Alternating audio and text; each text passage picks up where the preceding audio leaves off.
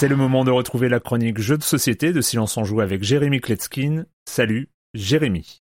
Salut Erwan, alors cette semaine encore du rattrapage avec un jeu dont je veux absolument te parler, Last Bastion, le dernier bastion, qui est un jeu assez atypique pour cette chronique pour trois raisons. La première c'est que c'est un jeu coopératif, sans traître, sans rien, donc euh, ça en général j'aime pas trop. La deuxième raison c'est que c'est un jeu de gestion de crise et j'ai assez de problèmes sur la gueule comme ça, ça me va, merci. Et la troisième c'est que c'est un jeu très difficile et donc on va tous perdre. On va perdre, on va perdre la première partie, on va perdre la seconde partie et après on va peut-être commencer à gagner. Donc on va pas au bout de l'effort, ben ça vous fait des soirées un peu de merde. Parce que moi, je trouve que quand on a passé 3 heures sur un jeu, c'est mieux quand il y en a au moins un qui ressort avec un sourire. Mais malgré tout ça, ce jeu, moi, je l'aime vraiment. Déjà parce que la mécanique de jeu, elle est sublime. Le game design, euh, c'est du grand art. Ensuite, c'est un petit peu l'effet Dark Soul comme ça, c'est-à-dire qu'à chaque fois qu'on perd, ben on a compris quelque chose en plus. On a tout de suite envie de réessayer, puis on se sent progresser. Et c'est un sentiment qu'on partage avec les joueurs autour de la table, qui est unique à notre groupe, quelque chose que Dark Souls ne peut pas proposer.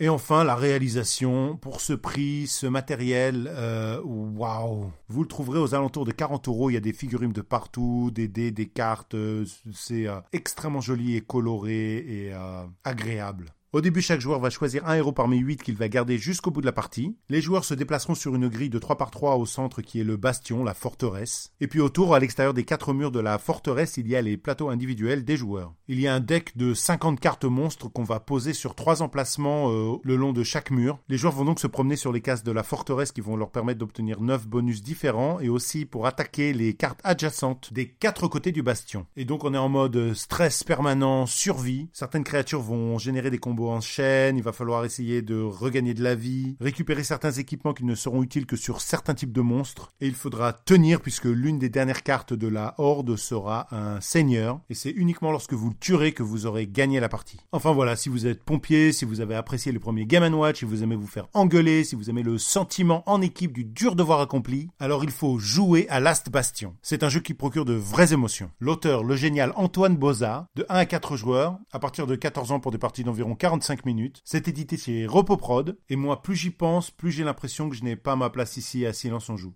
Parce que quand on joue à un jeu de plateau, ben, le silence, il n'y en a pas. Bye bye!